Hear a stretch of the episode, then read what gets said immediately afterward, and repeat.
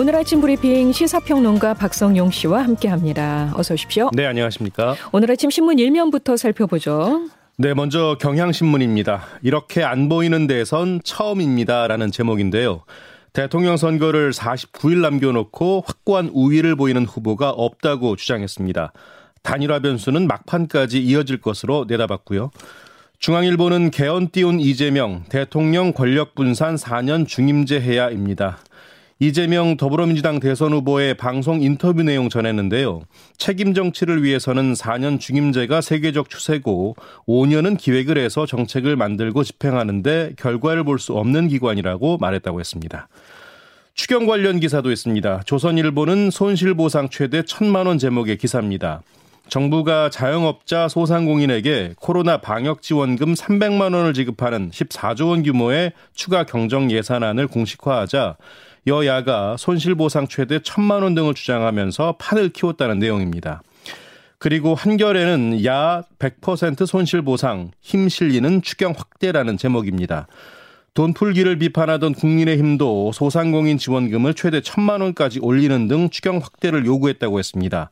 민주당도 긍정적으로 검토하겠다는 뜻을 밝혔다고 했고요. 21일 추경안이 확정된다고 전했습니다. 네. 일면의 다른 기사들도 함께 보죠. 네, 청소년의 백신 이상 반응에 대한 정부의 지원 소식도 전했습니다. 한겨레는 백신 이상 반응 청소년 인과성 인정 못 받아도 최대 500만 원입니다. 백신 접종 뒤에 중증 이상 반응이 나타났지만 인과성을 인정받지 못한 18세 이상 청소년에게 최대 500만 원까지 의료비를 지원한다는 내용입니다. 경향신문 역시 청소년 코로나 백신 후유증에 대해 최대 500만 원 지원입니다. 그리고 조선일보는 북 미사일 발사 지점 20km 헛짚었다입니다. 북한이 지난 14일 발사한 단거리 탄도미사일 발사 원점을 군이 제대로 탐지하지 못했을 가능성이 제기됐다고 했는데요. 이에 대해 우리 군은 발사 지점을 오인한 게 아니라 익숙한 지명으로 발표한 것이라며 해명했다고 기사화했습니다. 네. 최근에 우리나라 코로나 신규 확진자 중에 비수도권이 차지하는 비중이 높아졌다면서요? 네, 오미크론 변이의 확산 때문인데요. 네. 방역 당국은 특히 오미크론 검출률이 수도권보다 비수도권이 더 높다고 밝혔습니다. 이런 영향 때문에 비수도권 환자가 증가하는 상황이라고도 설명했는데요. 네. 어, 실제로 호남과 경북, 강원권의 검출률이 30% 이상으로 전국 평균을 웃도는 것으로 나타났습니다. 특히 광주의 경우에는 변이 감염 사례 가운데 오미크론이 80%를 기록해서 압도적인 우세종으로 자리를 잡은 것으로 당국은 보고 있습니다. 어, 이미 우세종이 됐네요, 광주에서. 예, 그렇습니다. 이렇게 국내에서 오미크론 변이가 델타 변이를 대체하는 과정에서 확진자 수도 다시 늘어나는 추세를 보이고 있는데요. 어제 0시 기준 신규 확진자는 4,072명으로 3,000명대가 아닌 4,000명대를 기록한 것은 4주 만입니다. 오늘 0시 기준으로는 5,000명대 중반이 될 것으로 예상이 되고 있습니다. 예. 정부가 방역 패스 적용의 예외 사유를 확대하는 방안을 논의 중이라고 하는데 예. 여기에 임신부는 그 대상자에 포함되지 않을 것 같다고요. 네. 아, 일단 현재 방역 패스 예외 사유로는요. 코로나19 확진 후 격리 해제자, 1차 접종 후 중대한 이상 반응이 발생해서 2차 접종이 연기 또는 금지된 사람, 그리고 면역 결핍, 면역 억제제, 항암제 투여로 접종 연기가 필요한 사람, 또 접종 금기 대상자 등이 인정됩니다. 네. 하지만 임신부도 이 예외 사유에 포함해야 한다는 요구가 그동안 제기되어 왔는데요. 이에 대해 방역 당국은 임신부는 코로나19에 감염됐을 때 위험도가 높은 대상이어서 오히려 접종 권고 대상이라는 입장을 내놨습니다. 네. 특히 미접종 임신부의 사망 같은 위험 사례가 보고된 만큼 임신을 예방접종의 의학적인 예외로 하기 어렵다는 설명인데요. 정부는 방역 패스 예외 사유를 확대하는 방안을 내일 발표할 예정입니다. 네. 이상 반응 때문에 이 백신 접종에 대한 학생들과 또 학부모들의 우려가 여전히 큰데요. 네, 그렇습니다. 예. 교육 당국이 지원 방안을 내놨던데요. 네. 백신 접종 뒤에 90일 이내에 아나필락시스 같은 중대한 이상 반응을 보이는 학생에게 최대 500만 원의 치료비를 지원하기로 했는데요. 네네. 네. 백신과 이상 반응의 인과성이 부족해서 국가 보상을 받지 못하더라도 교육부가 보조적으로 지원하겠다는 겁니다.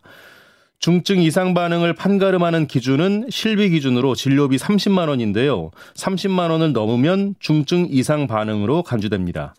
현재 13세에서 18세 백신 접종률은 1차가 78.6%, 2차가 67.8%인데요.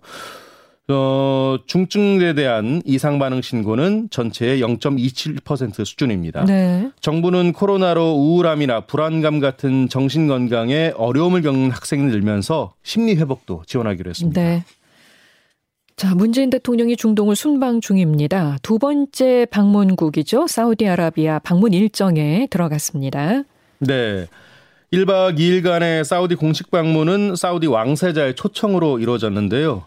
문재인 대통령은 도착 직후에 빈 살만 사우디 왕세자와의 공식 회담을 가졌습니다. 이 자리에서는 60주년을 맞은 양국의 협력이 이 건설 같은 인프라 분야에서 수소와 방산, 정밀 의료 같은 미래 유망 분야로 확장하고 있다고 평가했고요. 네. 지식재산 협력 파트너십 약정 같은 다양한 분야에 걸쳐서 양해각서를 체결했습니다. 이어 기업인 간 경제 행사인 한 사우디 스마트 혁신 성장 포럼에도 참석했는데요.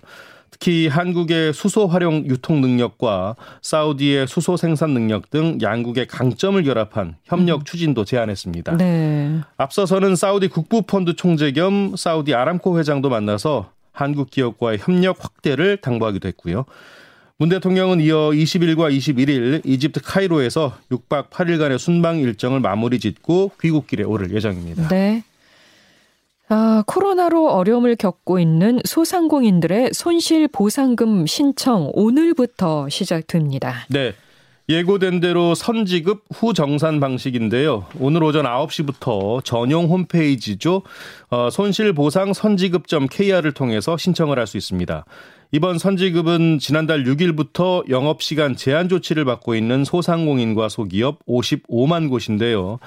2021년 4분기, 2022년 1분기 각 250만 원씩 해서 총 500만 원을 지급받습니다.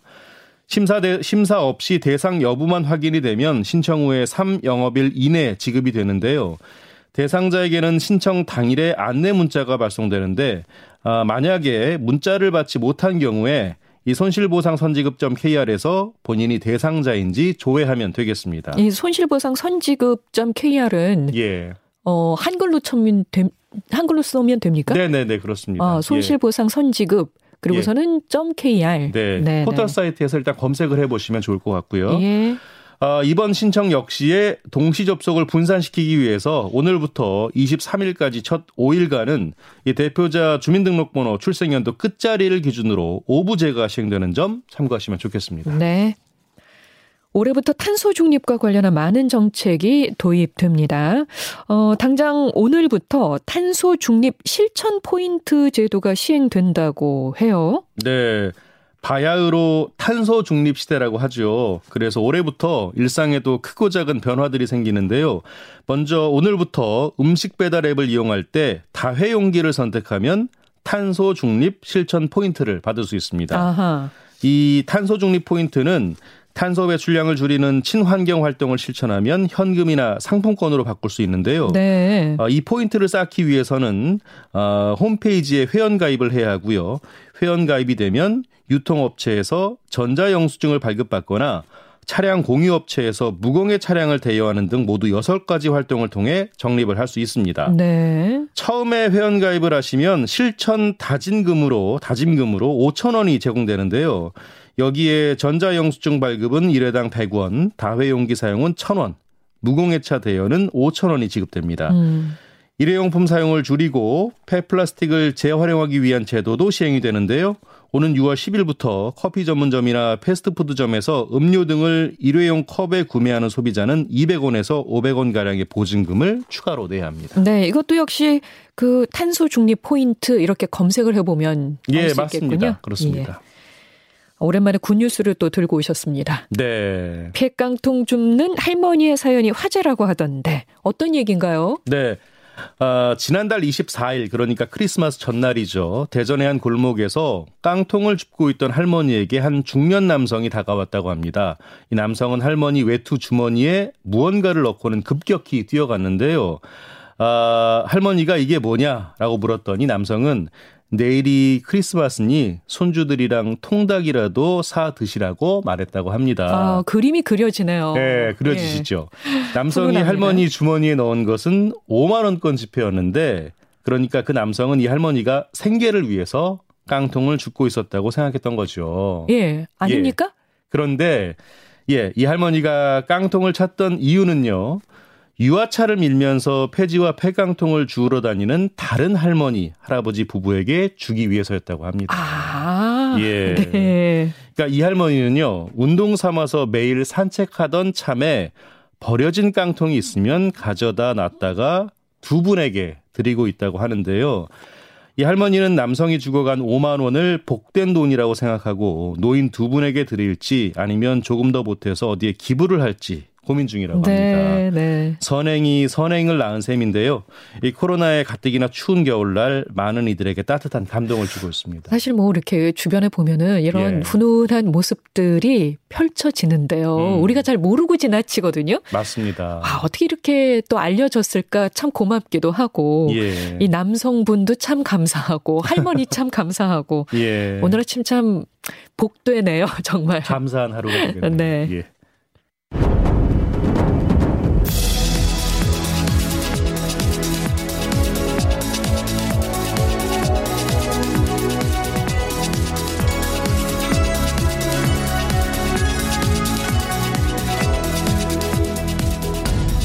스포츠 뉴스 전해드립니다. 굿모닝 스포츠. 한국 여자 쇼트랙 간판 심석희 선수 3회 연속 올림픽 출전의 꿈이 끝내 무산됐습니다. 네, 심석희는 지난해 10월 2018 평창 동계올림픽 당시 국가대표 코치와 동료 코치 욕설 등 이 부적절한 메시지를 주고받은 사실이 뒤늦게 알려지면서 논란이 일었죠. 결국 12월 21일 국가대표 자격정지 2개월의 중징계를 받았는데요. 이에 심석희가 대한빙상경기연맹 스포츠공정위원회 징계가 부당하다면서 이를 중지해달라고 가처분 신청을 제기했는데 법원이 이를 받아들이지 않았습니다. 네. 이처럼 징계가 확정되면서 심석희의 베이징 동계올림픽 출전은 사실상 불가능해졌습니다. 2월 4일에 개막할 예정이니까 출전 자격 자체가 박탈된 셈입니다. 네. 어, 그리고 지난해 도쿄올림픽 단체전에서 금메달을 목에 걸었던 우리나라 펜싱 남자 사브르 대표팀 새해 첫 우승 소식을 전해왔습니다. 네. 김정환, 구본길, 오상욱, 김준호로 구성된 대표팀이 조지아에서 열린 국제 펜싱 연맹 사브르 월드컵 남자 단체전에서 우승을 차지했습니다. 한국 대표팀은 결승전에서 숙적 독일을 45대 38로 제압해서 금메달을 손에 넣었는데요. 아, 펜싱 남자 사브르 대표팀은 지난해 열린 도쿄올림픽에서도 금메달을 따내면서 대회 2연패를 달성한 바 있죠. 네. 아, 어벤져스 어펜저스. 어펜저스. 어벤져스 더하기 펜싱. 예. 그래서 어펜저스라는 별명까지 붙으면서 뜨거운 인기도 얻었는데요. 이번 단체전 금메달로 기분 좋은 출발을 한 대표팀. 2022 항저우 아시안 게임에 대한 기대도 밝혔습니다. 예. 한편 김지연, 윤지수, 최수연, 서지연으로 구성된 여자 사브르 대표팀도 이번 대회에서 단체전 준우승을 거두면서 베이징 아시안 게임 우승에 청신호가 켜졌습니다. 아, 남녀 대표팀들이 아주 좋은 소식을 보내왔네요. 그렇습니다. 지금까지 시사평론가 박성용 씨 고맙습니다. 고맙습니다.